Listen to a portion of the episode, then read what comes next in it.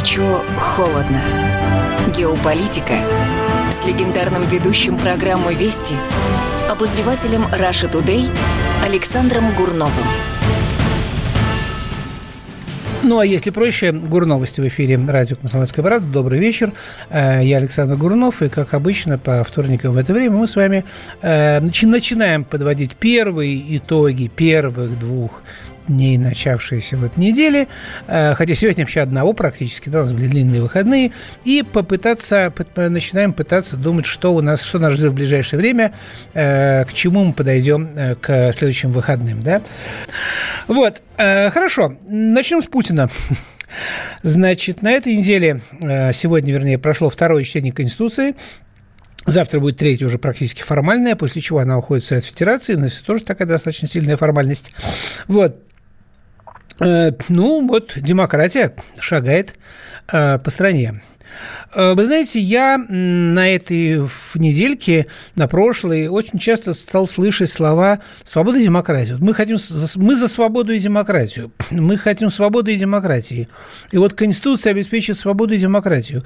Вы знаете, мне кажется, люди эти слова произносят, забывая их значение. Ведь если вдуматься, свобода и демократия – это понятие, ну, в общем, практически взаимоисключающие. Потому что демократия – это власть народа, вот, когда народ руководит страной и, значит, берет на себя ответственность за то, что происходит в стране. А свобода – это когда люди могут делать все, что угодно – вот, ну, абсолютная свобода такая, да, вот если брать абсолютную свободу, абсолютную демократию, да, когда люди могут делать все, что угодно, и как бы ни, ни, им за это ничего не будет. Вот, если брать социальный политический строй в стране, то я вот понял, что это разные понятия, когда я пожил э, в Америке, а потом в Англии. смотрите, в Америке абсолютная свобода. Делай, что хочешь. Все, что в законе не запрещено, можешь делать. Можешь э, обклеить свою машину э, зеленым газоном, можешь ездить на улице по, по улицам на танке, если не написано, что это делать нельзя. Вот. Абсолютно. То есть кто во что гораст. Но при этом, как вы, наверное, уже догадались, никакой народ, никакой Америкой не руководит. Вот. В Америке люди даже президента не выбирают. Президента, как вы знаете, выбирают выборщики – вот. А, вот. А, а люди выбирают вот этих выборщиков, которые как бы должны выбирать президента. Это примерно то, что предлагал сегодня Жириновский. Давайте, говорит, выберем там 50 человек, и пусть они назначим этих людей, а они пускай нам выбирают президента. Путин это отверг, потому что он сказал, что это, это как бы не демократично. Вот. Но, как мы видели с вами на прошлой неделе, мы с вами это обсуждали, в Америке люди даже не выбирают и кандидатов в президенты, не выбирают из кого выбирать. А выбирает там элита, вот, выбирает американская элита, выбирают вот эти партийные, пар, партийные аппараты, кого лучше выдвинуть, вот, и руководствуются они, естественно, интересами борьбы внутри партийной и так далее, и так далее, и тому подобное. И именно потому, что они стали понимать, что все большему числу людей ясно, что никаких выборов при прямых и демократических в Америке нету, они стали орать относительно того, что это русские, это русские, значит, нам э, выбрали, значит, Трампа. Вы знаете, на самом деле это ужасно интересная штука. Я вот как раз э, в эти выходные об этом подумал. Смотрите, они считают, что, значит, э, Fox, Fox News заявил официально, что Россия выбрала Трампа, вложив в это дело 200 тысяч долларов – вот слушайте внимательно, Россия вложила 200 тысяч долларов в каких-то ботов, там какие-то боты были, какой-то путинский парикмахер или повар там устроил там какую-то фабрику троллей, и вот 200 тысяч, и это благодаря этому Кремль выбрал Трампа. Очень хорошо. Есть такой кандидат Блумберг в Америке, еще один миллиардер, который пытался участвовать сейчас даже не в президентских выборах, а в выборах э, как бы в кандидаты на пост президента от демократов. Он за пару месяцев истратил на свою избирательную кампанию почти миллиард долларов. Подумайте, почти миллиард за там два с половиной месяца. И все, и он снялся, потому что он понял, что шансов нету. Слушайте, если, если э, повар Путина может выбрать президента за 200 тысяч, то у Америки очень плохо с политтехнологиями. Может быть, им этого товарища пригласить к себе? Вот, я думаю, что он согласится за пару миллиардов выбрать американского президента. А может быть, и дешевле, если у них получается за, за 200 тысяч, да? Это я все к тому говорю, что, конечно, вот это полный бред обвинения России в том, что на кого-то где-то выборы. Просто ну, в Америке реальный, реальные кризисные явления на лицо, в том числе в том числе и во власти. Так вот, это про свободу. А теперь про демократию. В Англии наоборот. В Англии реально существует демократия. В Англии люди реально решают очень многое. Если ты в Англии захочешь повесить себе, поставить тарелку, ну, телевизор смотреть тарелку, да, на крышу своего дома, ты должен со специальным опросным листом, который ты, значит, должен получить в местном совете, а в Англии советская власть, в Англии советы, местные советы руководят практически всей жизнью страны. Вот, э, значит, э, надо тогда взять опросный лист и обойти всех людей, кто видит теоретически твою крышу из своего окна, чтобы они разрешили тебе поставить тарелку. А если кто-то не разрешит, не поставишь. Я это проходил сам на собственном опыте. Вот, поэтому демократия там есть, но никакой свободы. Ты даже не можешь собственный дом, который ты купил, выкрасить в тот цвет, в который ты хочешь. Не можешь? Потому что фасады утверждены раз и навсегда. Народ решил, какого цвета должны быть фасады э, вот на этой улице, какого цвета должен быть твой дом. И на то, чтобы перекрасить дом в другой цвет, очень сложно договориться. Вот так вот. Поэтому, э, если мы э, принимаем тезис, что свобода и демократия – это как бы такие две крайности как бы такой общечеловеческой мечты о светлом будущем, то каждой стране предстоит выбрать вот тот баланс между этими двумя крайностями. И сегодня Путин предлагает нам как раз найти вот то место между ту долю свободы и ту долю демократии, которую мы хотим иметь, то место, которое устроит каждого из нас в наибольшей степени – это вот так вот я, может быть, слишком подробно, просто чтобы было понятно, попытался объяснить, э, зачем нужны вот эти поправки. Э, значит, ну, Путин сегодня, конечно, сделал все новости, когда он э, приехал в Думу. Вот. И, в общем, с этими поправками получилась интересная вещь. Смотрите, Путин что? Обещал не распускать Думу, да, сегодня сказал, не будем распускать. Второе, обещал не отдавать ни пяди родной земли. Это тоже все предложили записать в Конституцию. Обещали поддерживать русских обещали поддерживать традиционные ценности. И пока, пока он президент, никаких не будет родителей номер два однополых браков, да? Вот. Э, и взамен на это Дума согласилась разрешить Путину остаться у власти, пока народ готов за него голосовать. Вот такой вот сегодня был, в общем, дил. Э, вот такая вот произошла сегодня сделка, которую мы сами наблюдали практически в прямом эфире. А во-первых, я долго не мог понять, когда сказали, что э, Путин сказал, что пункт о том, что президент э, значит, э, ограничит э, пребывание у власти двумя сроками, нельзя убирать из Конституции, потому что это, значит, у, уберет динамику и так далее. Мы принимаем закон не, не на 5 лет, а на 50. Это одно. Но потом он сказал, но если действующему президенту народ разрешит э, выбираться, то почему бы и нет? Я сначала не понял, в чем тут, в чем тут идея, и э, как точно все это по-разному формулировали, но в итоге понял. А, короче, поправка вот эта в Конституцию сводится к тому, что остается два срока, и больше двух сроков президент, э, один человек не может занимать должность президента Российской Федерации. Но с момента вступления а, в силу вот этих вот, вот Конституции в новой редакции, за которую мы будем 22 числа голосовать, да, с этого момента президентский срок как бы обнуляется, э, который был и поэтому, когда будут новые выборы президента в 2024 году, поскольку они уже будут по новой конституции, как бы, да, вот, ну не по новой, по измененной, то решено разрешить всем, включая э, Путина, который уже пробовал больше двух сроков, э, опять выбираться наравне со всеми. Ну, вот, собственно, за это и мы и будем голосовать с вами. За это мы и будем голосовать с вами 22 числа. Вот, за то, чтобы дать Путину мандат – еще на один, а может быть и на два срока остаться президентом Российской Федерации или не дать, потому что Путин сказал, если народ не примет то никаких нет это самое, то, соответственно, никакой действующий президент уже, имею в виду себя, избираться не будет. Это, это одноразовое, то есть это такая одноразовая штука. Путину можно, вот поскольку такой случай, а потом опять будет нельзя. Поэтому каждый из вас должен для себя решить, э, вот я думаю, основной вопрос.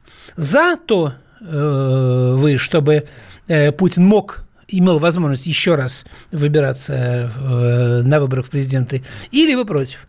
И я думаю, что это ключевая вещь, э, вокруг которой будут э, люди ломать копии на предстоящем обсуждении и обсуждении этой самой поправок в Конституцию. Мы сейчас с вами прервемся буквально на несколько секунд и продолжим в этой же студии.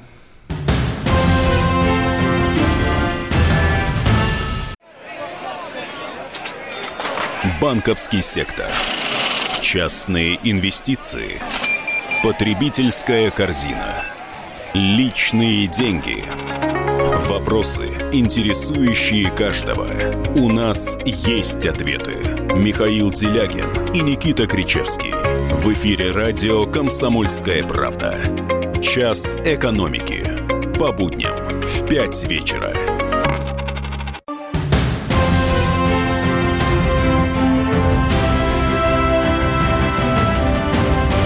Горячо, холодно. Геополитика с легендарным ведущим программы «Вести» обозревателем Russia Today Александром Гурновым. Э, еще раз добрый вечер, дорогие друзья. Э, Алексей Меньшиков из Санкт-Петербурга пишет мне забавную вещь. Не нужен нам ни свобода, ни демократии, нужен покой и воля. Это еще Пушкин сформулировал, напоминает Алексей. На свете счастья нет, но есть покой и воля. Абсолютно верно заметил Александр Сергеевич Пушкин, и вы вслед за ним, Алексей. Но это про, про счастье, что счастья нет, а есть покой и воля. А про свободу Пушкин писал немножко другое но буду что-то больше всех любезен я народу, что чувства добрые я лирой пробуждал, что в свой жестокий век вославил я свободу и милость к падшим призывал. Так что Пушкин все-таки был за свободу. Вот. Э, поэтому э, давайте уже правильно э, разбираться. Ну, это понятие философское. Мы сейчас о конкретном. Вот за что голосовать? Вот, например, спросите меня, пока не знаю. Э, я обычно черчу э, на бумажке «за», «против» и пишу в левую колоночку в правую. Ну, за. За путинское это решение говорит то, что он честно вышел к народу и сказал, давайте разрешим мне еще разочек. Ну, сказал это словами Терешковой, но девушка привычная, она еще на съездах КПСС выступала, поэтому здесь как все было сделано честно, нормально, и сам приехал, и сам об этом сказал. Э, это я к чему говорю? Это я говорю к тому, что у Путина было достаточно много легальных способов, юридически легальных, остаться у власти э, формально или фактически, или юридически на 2-3 вообще бесконечно. Но он этого не сделал он э, решил отдать это людям на голосование. Это за. Против. Ну, понятно, что раз Путин об этом говорит, то значит он признается в том, что сегодня система фактически пока еще не способна воспроизводить лидеров его масштаба. Это плохо. Это очень плохо. А ведь одна из главных задач, которую ставит Путин, это построение системы, которая бы работала с Путиным или без Путина. Он этого хочет, поверьте, но я, по крайней мере, в это верю. Очень хорошо, за его историю.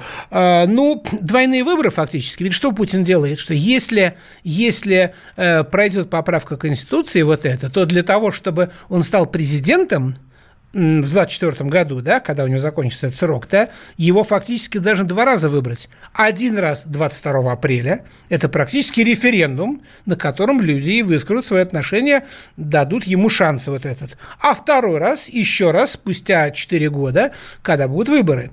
То есть это как бы круто. Вместо того, чтобы там каким-то через задний вход зайти во власть, да, остаться, он объявляет двойные выборы. Против.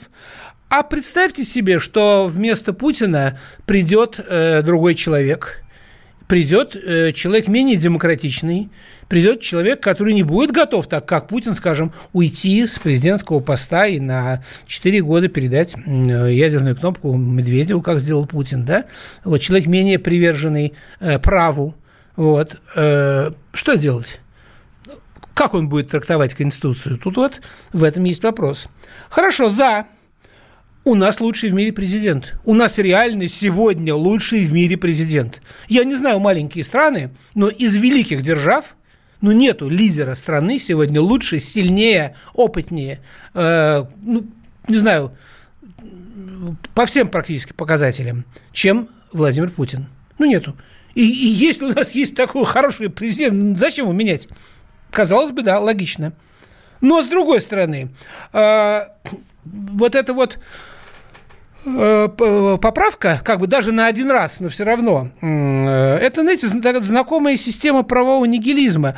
Помните, как в 1976 году была ситуация, когда команда «Спартак» вылетела из высшей лиги?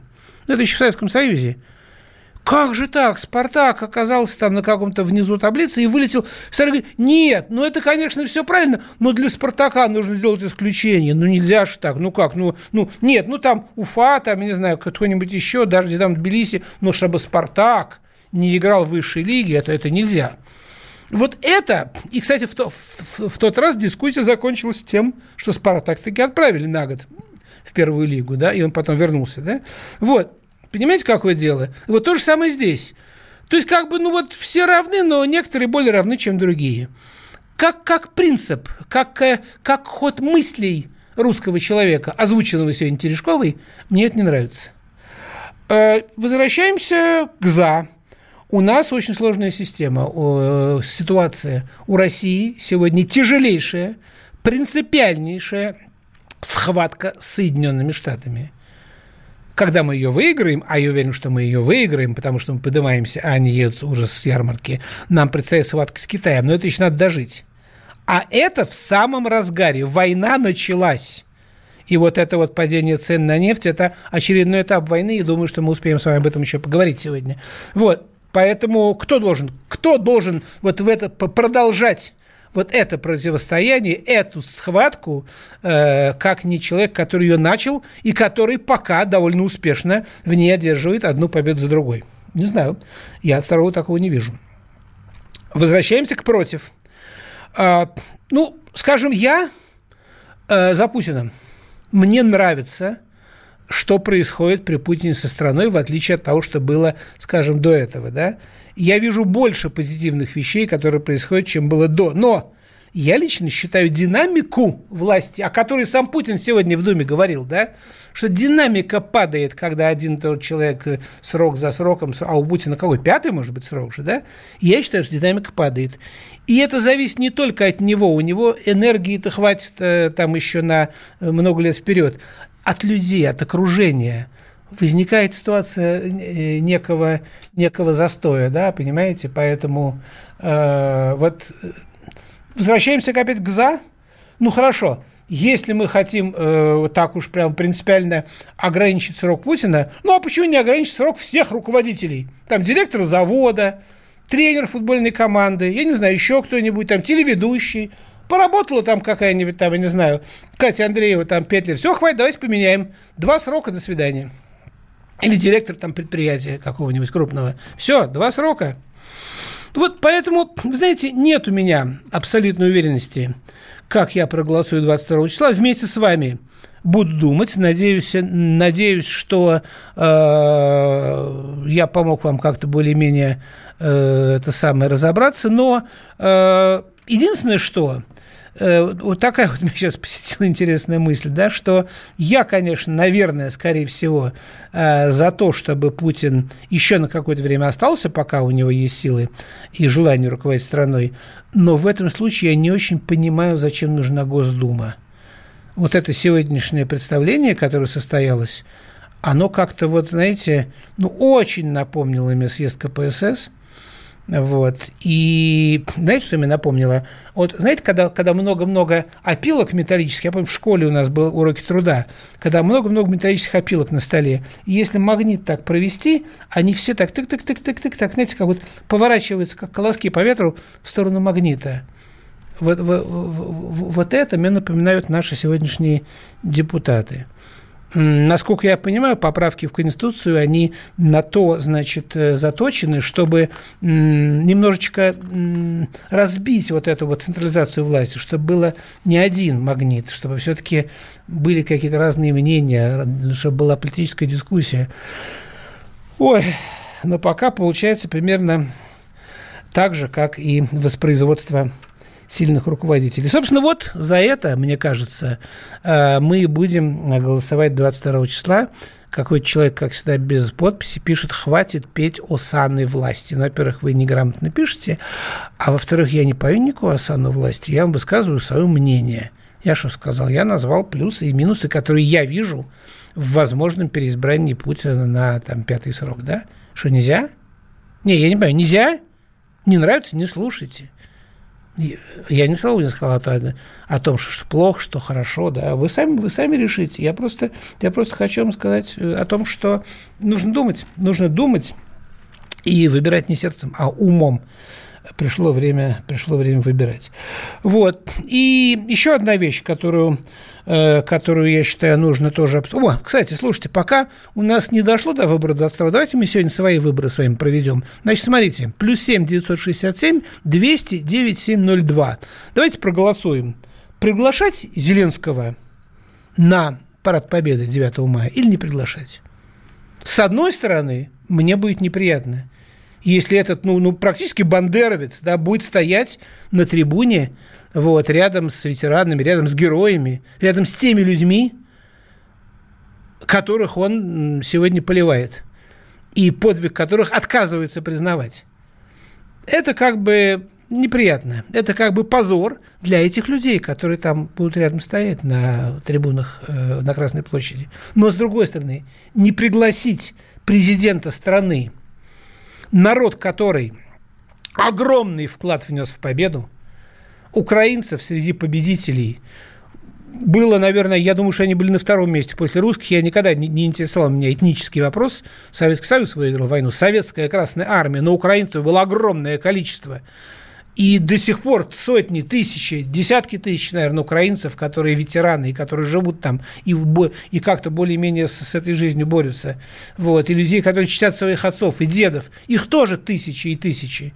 И не пригласить их президента – это, в общем, обидеть этих людей. Звоните 967-200-9702. Э, зовем Зеленского или не зовем? Мне интересно ваше мнение. И мне интересно, как в итоге решит Путин.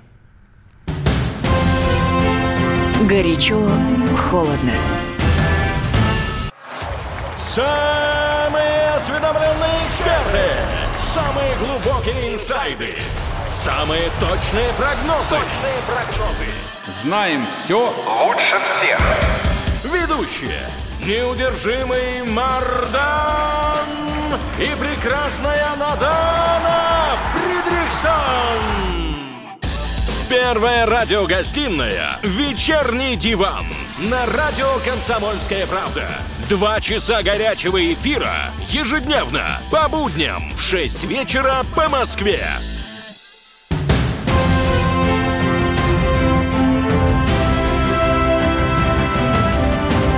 Горячо, холодно. Геополитика с легендарным ведущим программы «Вести» обозревателем Russia Today Александром Гурновым. И снова добрый вечер. Еще раз убеждаю, что весь этот Инстаграм занятие для недалеких, в общем, примитивных, не очень умных бездельников. Ну как? Ну, ну, ну взять все, всю свою тушку, раскрасить чернилами, потом все смыть, сфотографироваться, и вот тебе 2 миллиона просмотров. А я слышал, что 2 миллиона просмотров – это уже очень большие деньги зарабатывается. Ну, нормально. Ну, я вас умоляю, ребят, ну неужели, неужели это правда? Неужели вот, вот, вот, вот мы входим вот, вот, вот в такую эпоху, да, когда вот это вот, это людям интересно? Ну, хорошо. У нас есть телефонный звонок, давайте послушаем. Алло, слушаю вас. Как вас зовут? Алексей Борисович, добрый день. Это из Саратова, ваш постоянный радиослушатель Григорий. Здравствуйте, я Григорий. Согласен... А меня зовут Александр.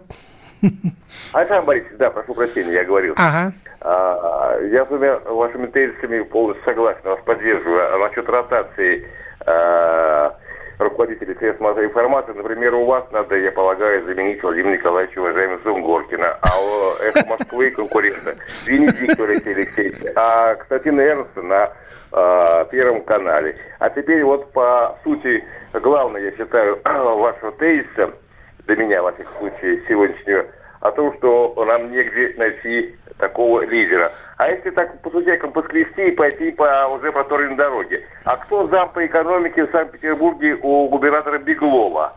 Ну, у Собчака же был известный зам по экономике, да, Владимир Владимирович Путин. Или, например, э, ФСБ. Он же был начальник ФСБ. Да. Или в администрации у Войно. И, ну, спасибо, и, спасибо. Спасибо. А, э, да, ага. И пойти дальше. Сибирский. Сибирский вышел на Керенский и э, Ульянов по кличке Ленин. Из Саратова стал Ликин, из Петербурга Ельцин, Ставрополя Горбачев. Спасибо, спасибо вам большое. Я понимаю вашу иронию. На самом деле, спасибо, что вы внесли некий такой элемент, э, элемент такого как бы э, хорошего, доброго, скептически э, веселого отношения к жизни. Вот, но, к сожалению, вы знаете, я, э, я тоже, если вы заметили, не самый такой пессимист э, на, на, на, нашем, на нашем радио, но в данном случае дело серьезное. В данном случае нужно очень серьезно к этому подойти. Я всех к этому призываю. А, скажем, меня вот зритель спрашивает, и это уже не первый раз, а если я с какими-то поправками согласна, а с какими-то нет, что мне делать?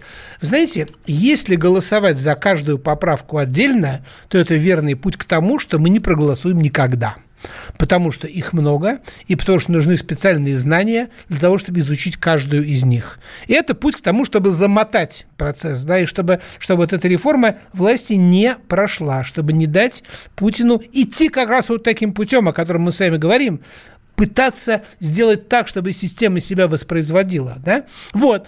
А, поэтому вот есть список поправок. Если вам какая-то категорически не нравится – да, все, значит, вы просто не, не, не голосуете. Вы голосуете против, потому что вы не хотите, чтобы вот эта поправка была в Конституции, и вы голосуете против. Если вас все устраивает, или если у вас есть человек, которому доверяете. Это не обязательно Путин, который агитирует. Это может быть какой-то там телевизионный персонаж, какой-то блогер, какой-то ваш знакомый, который юрист, который, который говорит, знаешь, я посмотрел, в общем, в целом, да. Вот то голосуйте за. Вот и все. К сожалению, ну, как и, как и любые выборы, как и любой выбор. И, кстати, вот это вот голосование списком, оно даже более критично, между прочим, для власти, потому что они имеют право на ошибку. Одна единственная ошибка в какой-то принципиальной для людей поправке, и все, и люди проголосуют против. А, ну вот, хорошо. Значит, э, продолжайте, пожалуйста, писать мне, что вы думаете по поводу приглашения э, Зеленского на Парад Победы. Э, мне интересно, что вы скажете э, и какое в итоге решение примет наше руководство. Э, напоминаю, телефон плюс 7 967 200 9702. 200 9702. Это WhatsApp или Viber. Пишите, зовем господина Зе или не зовем. Вот, а мы идем дальше. Про кризис давайте поговорим. Давайте про коронавирус не будем, э, тем более, что коронавирус у нас уже перешел в свою следующую стадию, в, в, в экономический кризис и в экономическую войну. Да? Значит, э, Федун Леонид Арнольдович, хозяин «Спартака», э, вице-президент «Лукойла», очень богатый человек, тут выступил с заявлением, что Россия будет терять от 100 до 150 миллионов долларов в день это мы будем терять, до 150 миллионов долларов в день из-за разрыва сделки с ОПЕК, да, из-за того, что мы по цене не договорились.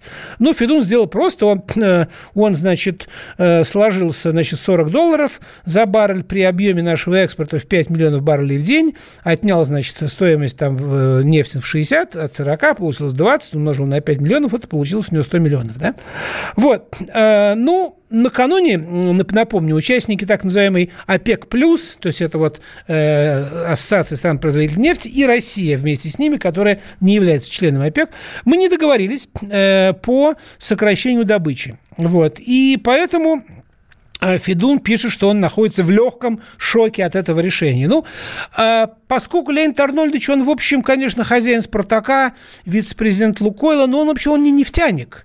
Леонид Арнольдович, он, э, в общем, финансист. Он больше занимался всегда финансовой деятельностью компании, размещением акций и так далее, и так далее. Может быть, нет. Он, конечно, конечно поскольку он много лет э, в этом самом в «Лукойле», он научился в этом разбираться.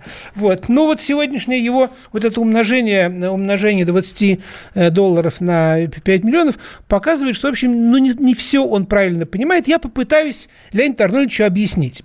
Вот. Значит, дело вот в чем. Давайте рассмотрим нефтяной кризис, который сейчас происходит, сквозь призму противостояния России и США. Смотрите, разрушение ОПЕК+, плюс выглядит ответом на американские санкции. Россия одновременно бьет по доходам американского нефтяного сектора и заставляет Саудовскую Аравию вытеснять американцев с европейского рынка. Итак, началась Великая нефтяная война 2020 года. Сумеет Путин победить или нет? Вот вопрос. Мы в последнее время видели, что позиция и вообще политика Кремля становится все более и более жесткой, особенно когда это касается, значит, противостояния с американцами. В Турции, вот, пожалуйста, типичный пример, как мы очень жестко надавили, и в итоге Эрдоган приехал в Москву, да, 5 числа, мы все помним. То есть получается. В прошлом году, после того, как Соединенные Штаты ввели очередные санкции против России, помните, Путин сказал, что он предпримет ответные меры, но когда, ну вот я посмотрю, когда. Значит, разрушение вот этого а, а, сделки ОПЕК+, это, в общем, начало конфликта очень серьезного, ценового с Саудовской Аравией, и может показаться, что это неразумный ответ Путина на американские санкции. Но только с первого взгляда, потому что в этом есть своя логика. Путин сделал ставку. Это как покер, знаете, человек берет там и говорит, вот моя ставка такая, так в картах. А вот блеф это или не блеф – покажет время, покажет осень. Даже если блеф, но правильно рассчитанный, то к концу года Кремль, если выдержит, знаете, как это, покер-фейс, вот если человек будет держать лицо и не показывать, что у него там, какие карты, да, то э, Кремль сможет не только взять реванш за санкции, но и восстановить потом партнерство с Саудовской Аравией, с которой сегодня мы вроде бы ссоримся. США очень сильно прессует наш южный поток, наш северный поток. Южный мы успели достроить, слава богу. Северный пока не успели. Думаю, что к концу года успеем. Но они пока американцы пытаются всучить как можно сильнее Европе свои эти самые энергоносители, свой более дорогой газ – вот. И, э, значит, э, сейчас вот эта вот ситуация с, с газом в Европе, Северным потоком и так далее, она м, определяется, во-первых, когда мы его достроим, и, во-вторых, будет ли Саудовская Аравия дальше поддерживать реализацию этого самого соглашения ОПЕК+. Наши нефтяники уже около года, около года жалуются, что им невыгодна сделка ОПЕК+. Они хотят, они хотят э, сделать так, чтобы это было выгодно им, а не саудовцам, и они, в общем, в этом правы. И э, вы знаете, если, если российский бюджет э, выдержит, а российский бюджет сильнее – чем бюджет Саудовской Аравии. Поэтому мы, мы по идее, можем при э, даже низких ценах, при ценах около 40, а сегодня, я вам скажу, сегодня начался отскок. Сегодня нефть начала немножечко подниматься, и курсы рубля начали чуть-чуть приподниматься после вчерашнего вот этого скачка. Да? Вот, э, то по идее, у нас запас прочности сегодня больше, чем у Саудовской Аравии. Значит, мы здесь их переигрываем, и значит, что саудовцы будут конкурировать с нами на европейском рынке, вытесняя оттуда американцев – Понимаете, какое дело? Два, две страны с дешевой нефтью будут конкурировать с Америкой с дорогой нефтью. И американцы будут оттуда уходить. Вот. И, и по этому поводу мы, э, мы, можем, мы можем выиграть. Мы реально можем выиграть. Об этом говорил Новак вчера, об этом говорил Путин сегодня, что мы выстоим. Мы выстоим постепенно, все войдет в свое русло. Да, будет сложно. Ну, во-первых, стране выгодно. Вы в курсе, да, что стране выгодно, когда у нее дешевая валюта, потому что это делает более конкурентоспособными наши товары на международных рынках. А то, что нам будет дороже, скажем, этим летом ездить э, отдыхать в Европу, потому что наш рубль дешевле, да, ну не ездите. Коронавирус коронавирус и так не предполагает, что нужно куда-то ехать. Итак, повторяю наши цели. Выгнать из бизнеса американских энергопроизводителей и показать Эр-Риаду пределы американской поддержки. Так что, как сказал Путин сегодня, уверен, Россия достойно пройдет этот кризисный период, связанный с вирусом и падением нефти, а там, как сказал Путин, а там посмотрим.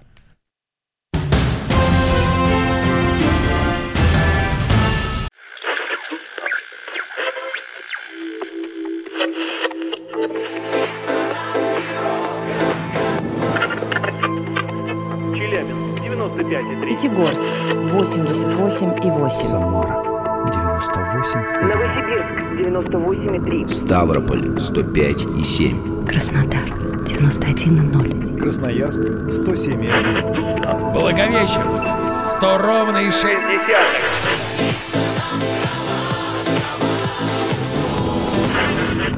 Санкт-Петербург 92,0. Москва 97,2.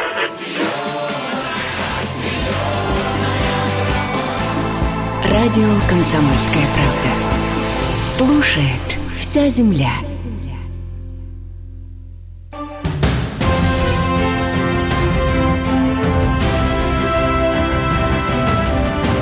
Горячо, холодно.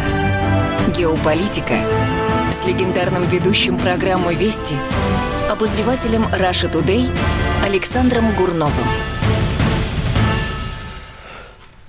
Осталось совсем немного, около меньше 10 минут на своем эфире, поэтому, прошу прощения, э, Давайте будем потихонечку подводить итоги. Ну, э, вот наше голосование по поводу того, э, звать Зеленского или нет. Вы знаете, э, ну, э, 7 к одному, такое в среднем соотношение, на 7 человек, которые, которые пишут э, «не звать ни в коем случае, нечего мы здесь делать», один человек Э, отвечает на это тем, что давайте позовем, в конце концов, пусть, пусть значит, это самое. Вот еще один звонок, только что Александр написал нам, что, что Зеленскому нечего делать на, на празднике Победы. Спасибо. Вот, по крайней мере, это может быть и не очень репрезентативно, но такое большое отличие я даже не ожидал. Вот, я думаю, что, я думаю, что это будет, будет учтено. По крайней мере, я буду рад, если это учтут. Это мнение радиослушателей «Комсомольской правды». Хорошо. Э, вы знаете, у меня есть несколько коротких ремарок по этой неделе. Сейчас э, я их мало просто времени уже для серьезных тем, поэтому я их э, постараюсь сейчас их вам рассказать. Значит, первое. Сегодня, сегодня принц Гарри, английский принц, вместе со своей темнокожей женой Меган Маркл, американкой, Э, были на последнем, на последнем официальном мероприятии как члены королевской семьи. Они на какой-то были традиционной мессе, ну, на богослужении, да. После чего они тут же уехали, значит, в Канаду, где собираются жить. Вот, значит, принц сегодняшнего дня потерял финансовую поддержку Букингемского дворца, а также право именоваться высочеством. Но при этом он сохранил за собой титул герцога и возможность э, вернуть прежний статус там в течение года, если вдруг захочет. Вообще, это самая Меган Маркл тварь, конечно, порядочная. То есть она доказала всем, что она вышла замуж за английского принца, стала членом королевской семьи, не потому что она готова разделить обязанности, эту тяжелейшую ношу быть членом правящей династии английской, а для того, чтобы поднять свою капитализацию, число просмотров в Инстаграме, то есть чем она отличается от Тимати, я не знаю, но Тимати хотя бы, хотя бы умеет там читать свой рэп, и он востребован, а это никому не нужна.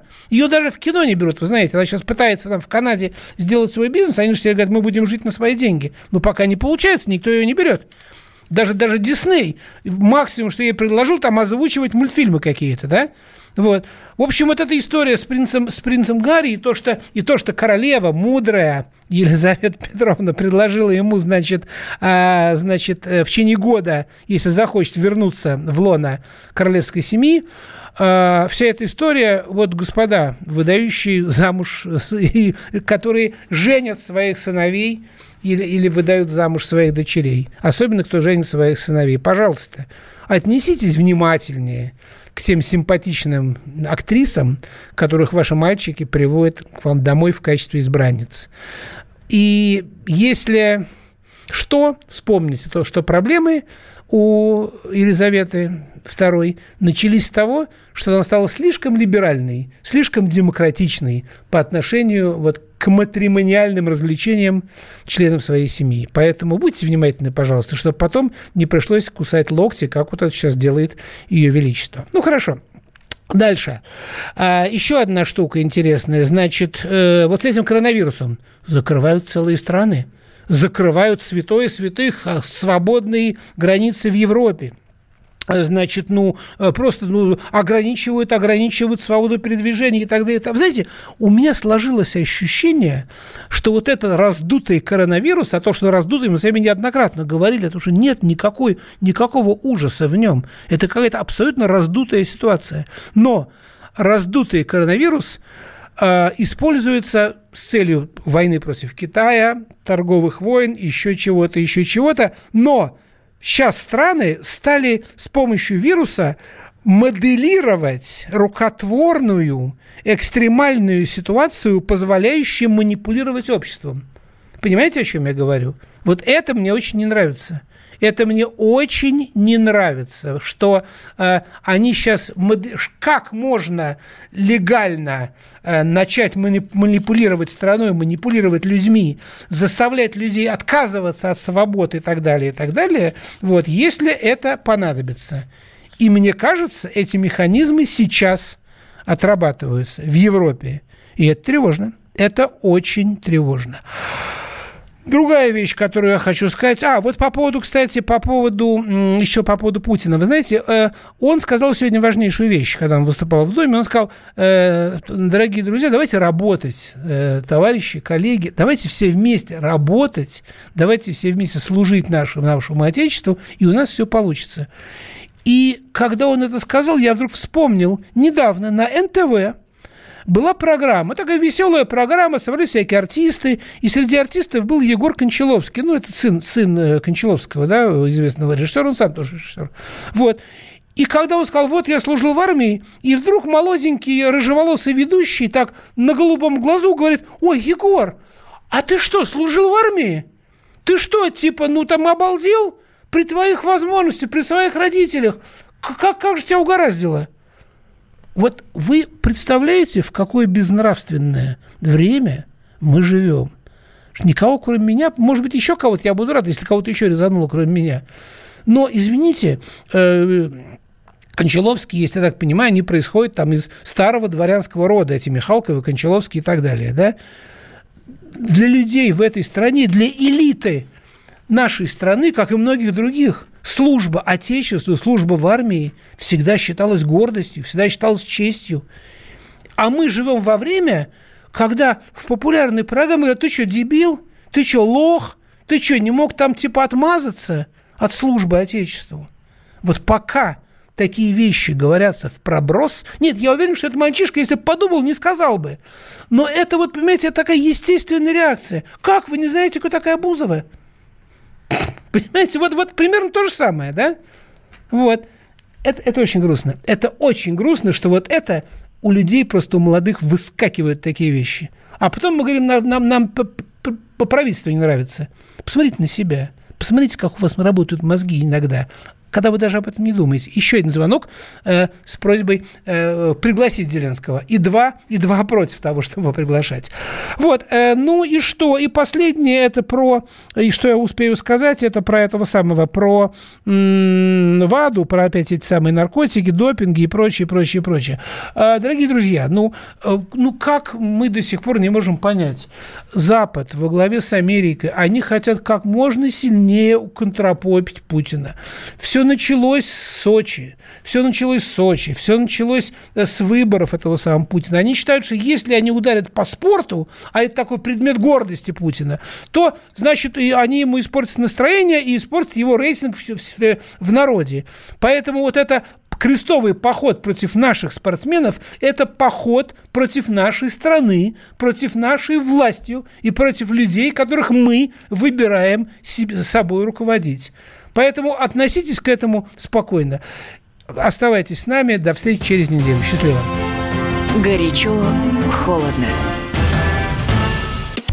Политика. Владимир Путин приехал в Японию на саммит Большой... Экономика. Покупательная способность тех денег, которые вы... Аналитика. Что происходит правильно, а что происходит Технологии. В последнее время все чаще говорят о мошенничестве с электронными подписями. Музыка. Всем привет! Вы слушаете «Мир музыки». Радио «Комсомольская правда». Слушает вся страна.